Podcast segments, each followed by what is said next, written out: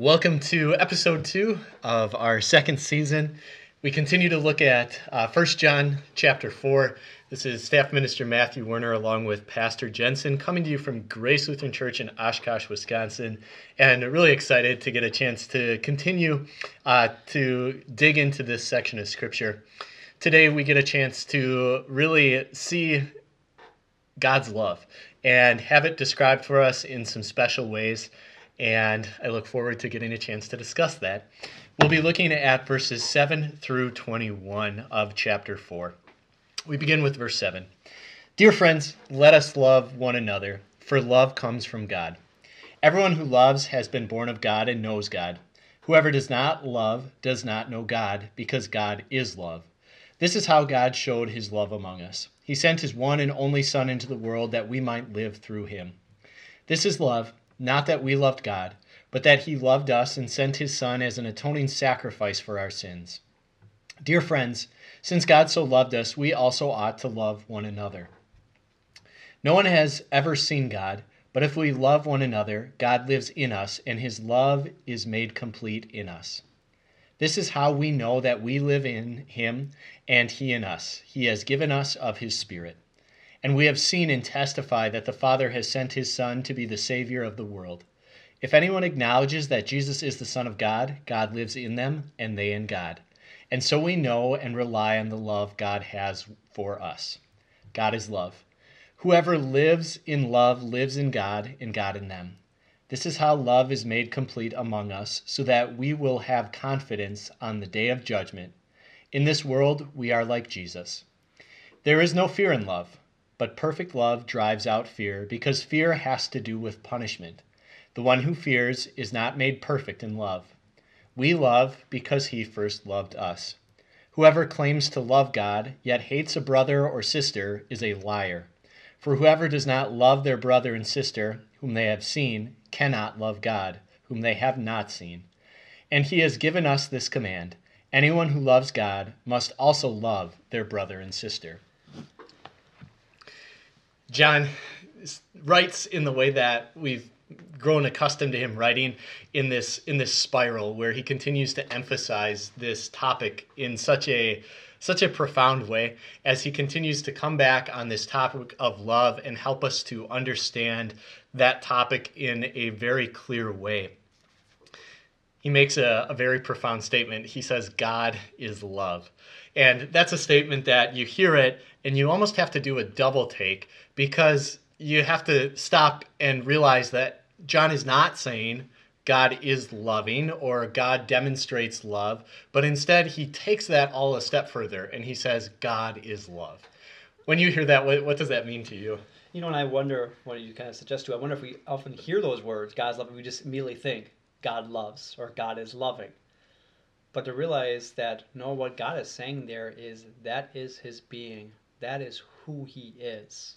Not a characteristic in that okay he does this action or that you can describe him this way but that is him when you think of god that is there's love nothing else well okay he has other characteristics too but that is always part of him it's not that he sometimes displays love he is love absolute and i think that reading over that and our understanding of what earthly love flaws and corrupts this as we don't get to experience perfect love from our families, from our spouses, from our friends. All of that love is flawed. And so when we hear that, it it gets flawed by that imperfect definition of love.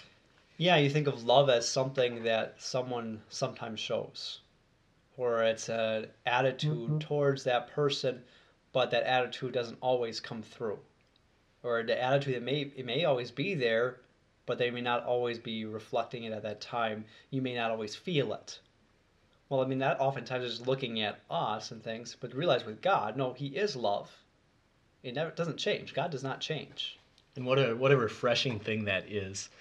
That phrase, I think, is one that so many people pick at, mm-hmm. and it really bothers them to hear God is love. And I, I, really honestly believe that this phrase is one of the most attacked phrases in all of Scripture.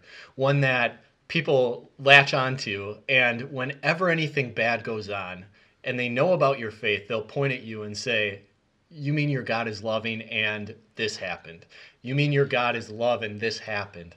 Why do you think that people point their finger at that and hate that so much? You know, when you think about that situation, something bad's happening, they don't feel loved. They don't feel love because love looks a certain way for them.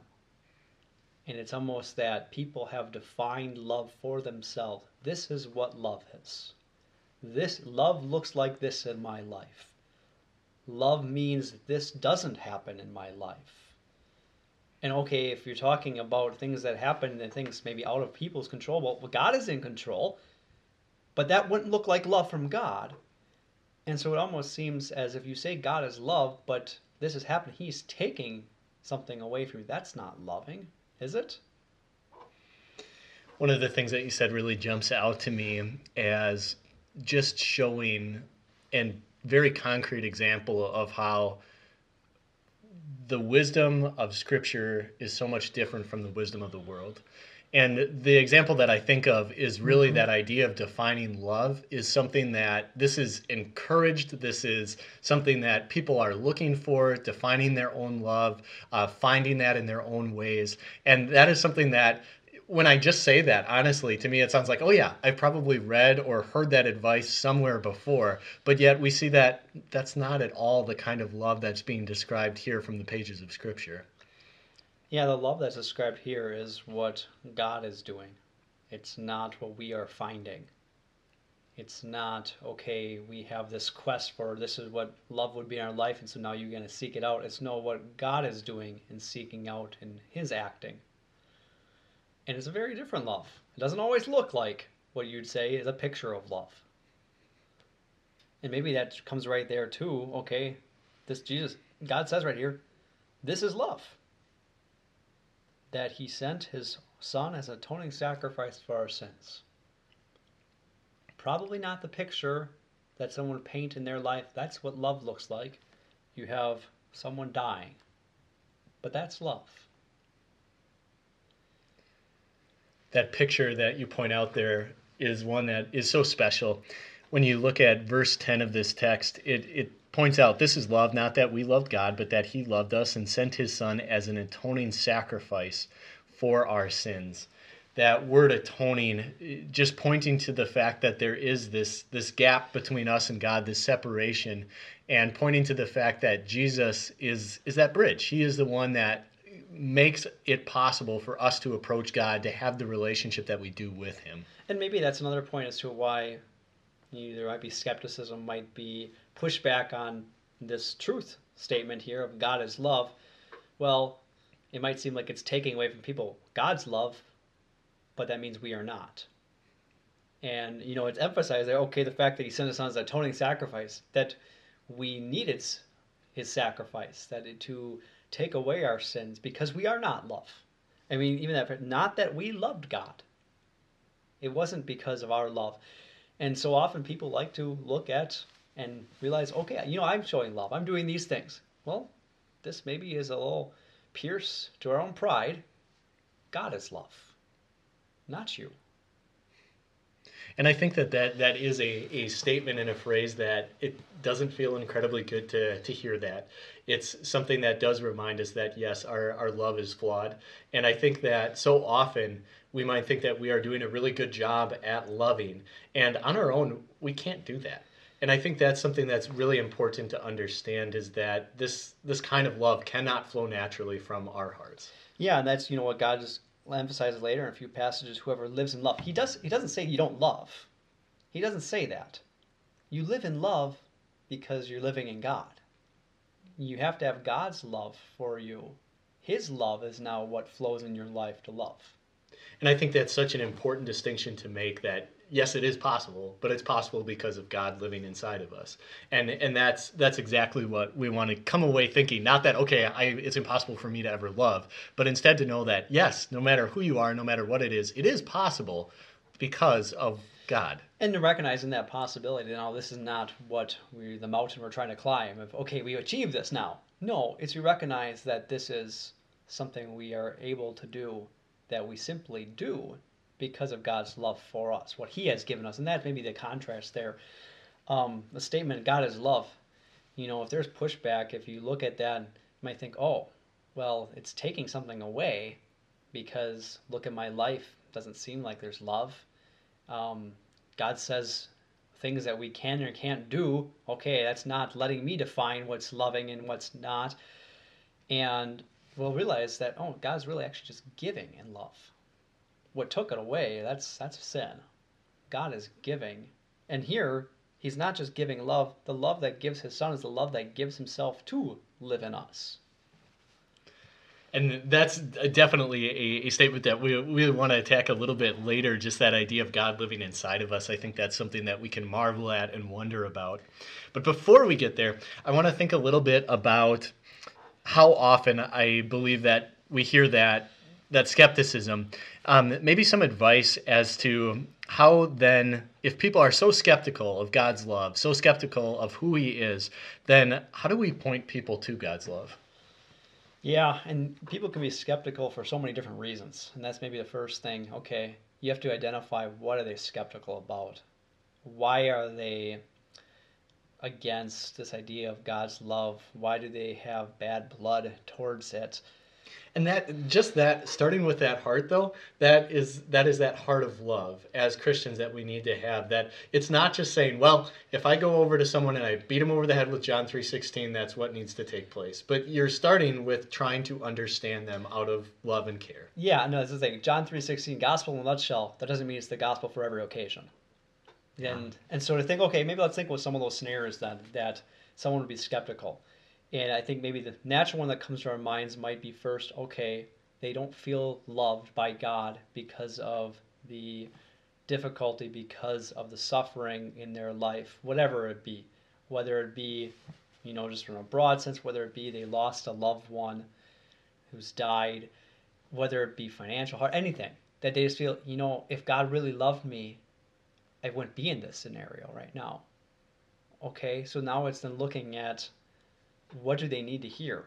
What do they need to hear? And it's simply a reminder that God's love for them has never promised there would not be hardship.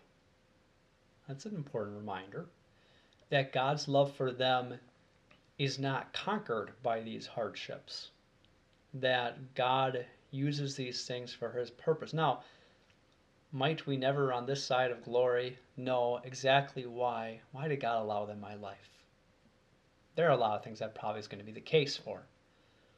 But to look back to his love there, to simply proclaim that truth, well, look how much love is is that something that doesn't look like it's really that good, his son hanging on a cross. Well, look at the love there. A love not just for you, but love for the whole world there. But then personally also for you. So that's maybe one guidance there. Okay, when someone sees a lot of bad things happening, that's not saying God doesn't love you. No, in fact, He's going to use these things because He loves you.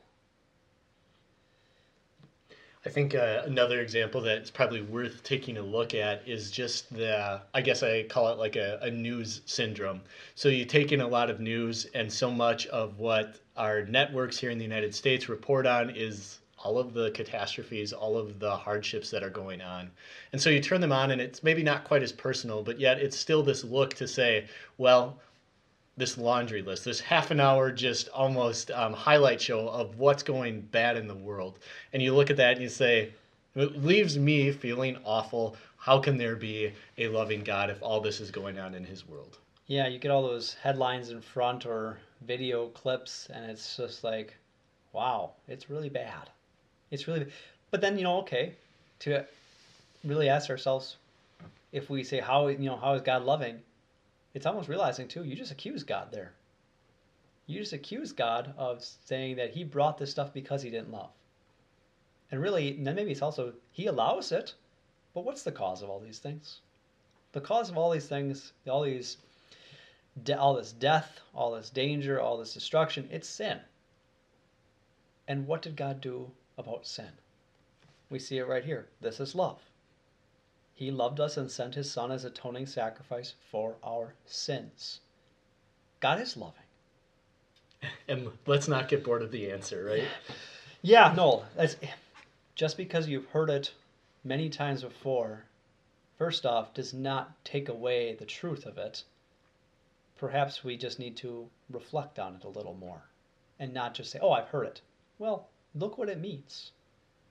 And it, and when you look at what it means, I think that's where you can draw out those those other things and see, yeah, it means these things for these situations that are going on right now in my life. Yeah, exactly. Applying it, saying, right, what's going on in my life now? What does God say here about His love? Well, that's what He's saying about His love for me right now.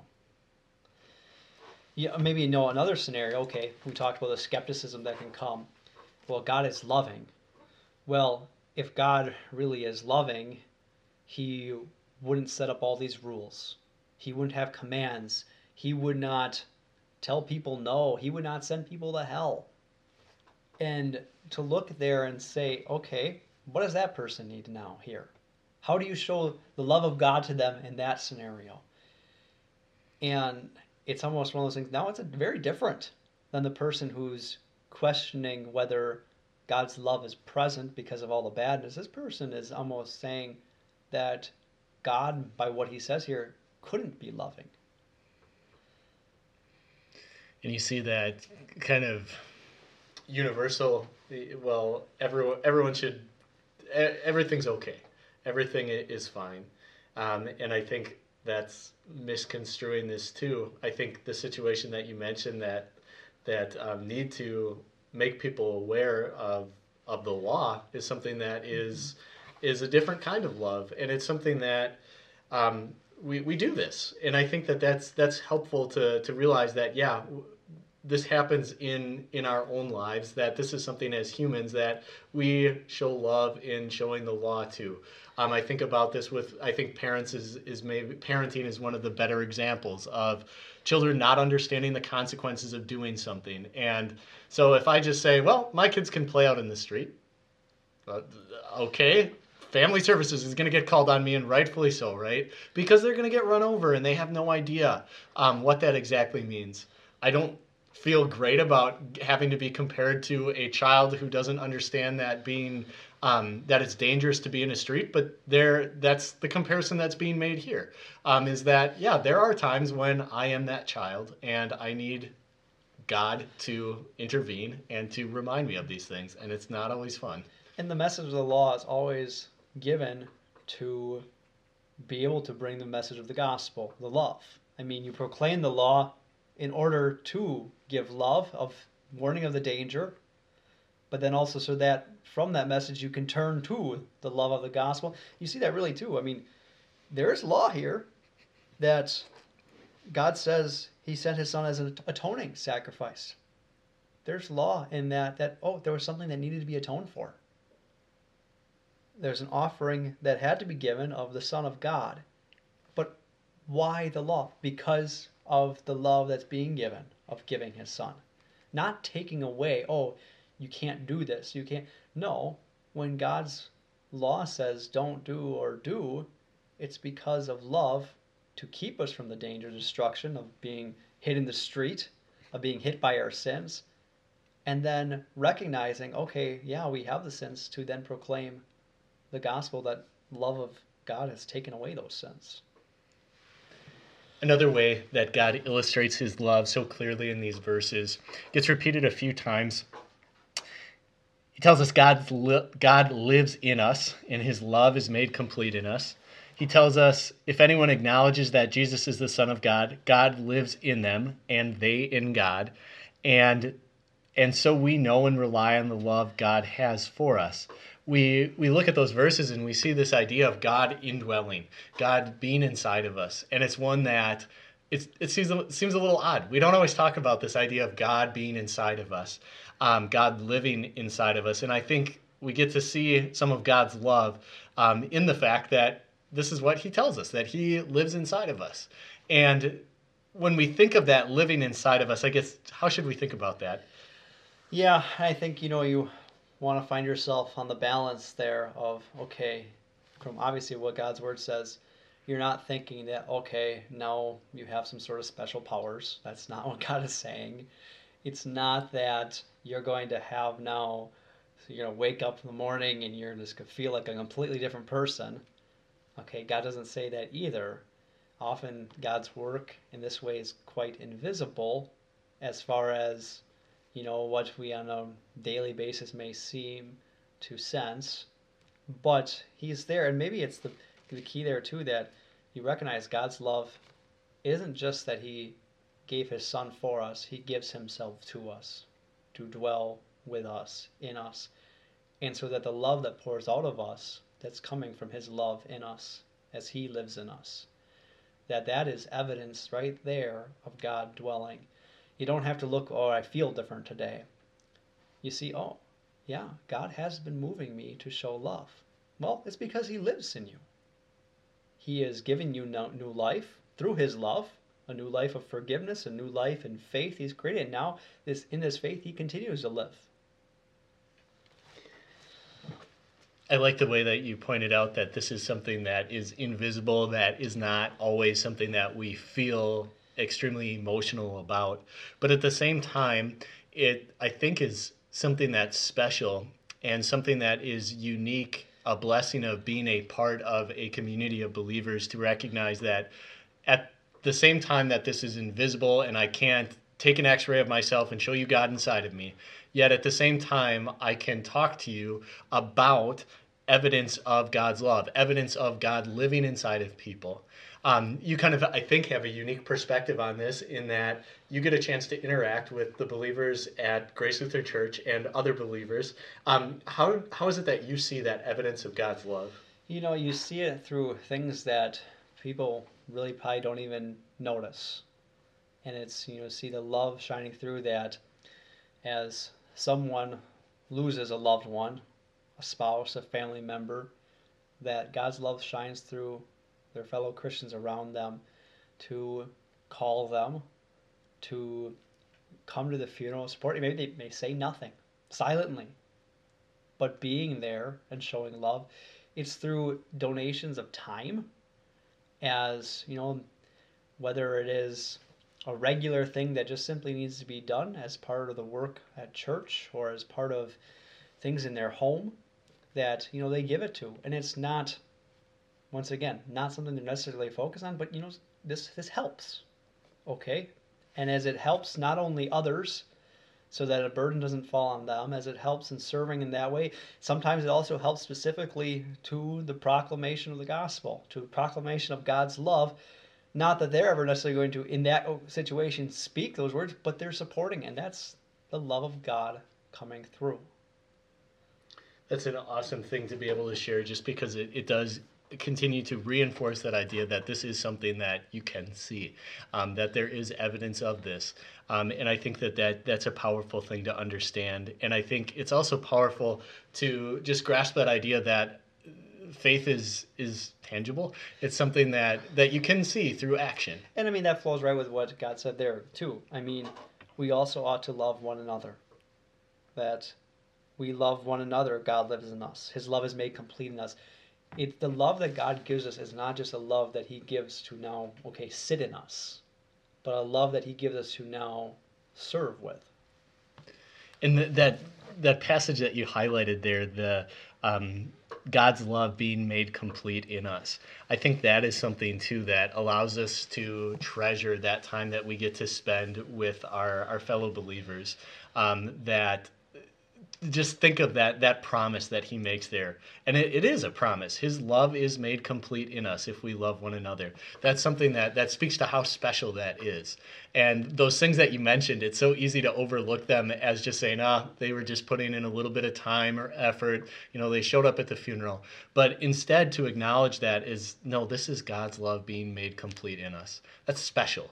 That is an awesome promise that god has given to us and it's mm-hmm. something that we can we can cling to. I say maybe we never just take that for granted yeah yeah. how God gives us a promise it's going to happen, but we should appreciate it and thank Him for it. John illustrates even more power, the, the, the power of love. And he does that in, in verse 18 with just a really special verse. There is no mm-hmm. fear in love, but perfect love drives out fear because fear has to do with punishment. The one who fears is not made perfect in love. that's something that we we see the words, but I think it, it's really helpful to kind of talk through how is it that love drives out fear. And I think the first thing is to look at fear and to recognize when you're afraid, it's because you're vulnerable about something. Vulnerable because of something you've done. Now you think that some sort of consequence, some sort of judgment's going to come to you. Or vulnerable just because of the surround situation surrounding you, that you feel helpless, that you're in danger. And what does God say? Perfect love drives out fear because with perfect love, love, it doesn't matter how vulnerable you are. It's not going to abuse your vulnerability, it's not going to misuse it, take advantage of it. In fact, it's more than just what it's not going to do. It says it drives it out because it's going to seek to uplift you from whatever way you're vulnerable, to help you to restore you.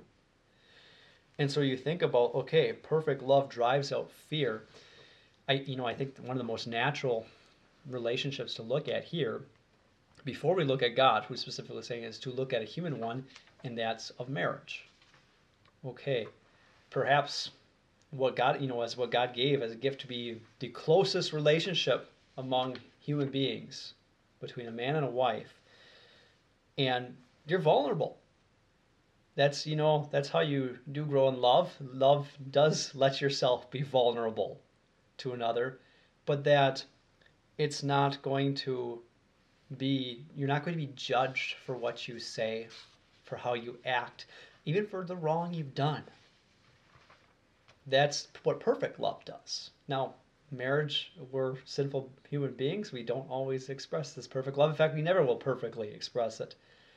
And sometimes that might be the problems when the marriages are experiencing struggles that, okay, we aren't showing love here that it, the fear is not being driven but the fear is increasing. But then to think, okay, to take this and realize this is what God's saying about perfect love, and that's His love. That's His love that He does not judge you when you bring your sins to Him. What does He say? He says, I forgive you for them because of the love of giving His Son. That He doesn't look upon you because of your habits or because of your hobbies or things like that and draw any sort of no no matter how, uh, how vulnerable you are doesn't look at your situation in life and how much help you need that's what he's there for and you know and that's i think that's where the real comfort is it's what we seek to try to reflect in relationships loving one another it's what i know as you know pastor staff ministers that's what we you know are seeking to give and that's okay when people come please and come express this love to drive out fear that to give what's best because this is what God does. Mm-hmm. It's so incredibly comforting to to be able to think of that love in that way. Um, one of the things that he talked about it, but to to name it, I guess, is to think of that guilt um, that I think leads to fear at times. We know who we are, we know what we've done, and yet this love that Christ has for us that that drives that out, that fear, and it goes back to that's the way that you can bring this to one another, that you can express it, is when that love is real. And I think that's the key point. So thinking how do we express this our relationships, it always finds itself in forgiveness, because without that, there's always going to be fear of some sort, and so we, it's always bringing the love of God into our relationships with one another. Uh, with, with that thought that, that I think gives us a, a really good takeaway point. Um, to, to think about those different relationships that we have, um, to think about those relationships that maybe there has been um, a lack of forgiveness, a lack of love that's been mm-hmm. shown, and and to think about how we can now show that love, how we can live this love, how we can drive fear out of those relationships that we have. Um, and that's my encouragement to you over the next week is to, to think about those relationships, to pray about them, and to take the opportunity that you do have to be able to show that love um, and to, to be able to show that, yeah, there's no fear in this. Uh, to think about that love that Christ has shown for you and to be able to reflect that love on those around you. Thank you for joining us this time, and we hope you can join us next time as we start First John chapter 5, getting a look at what it means to be born of God and believing.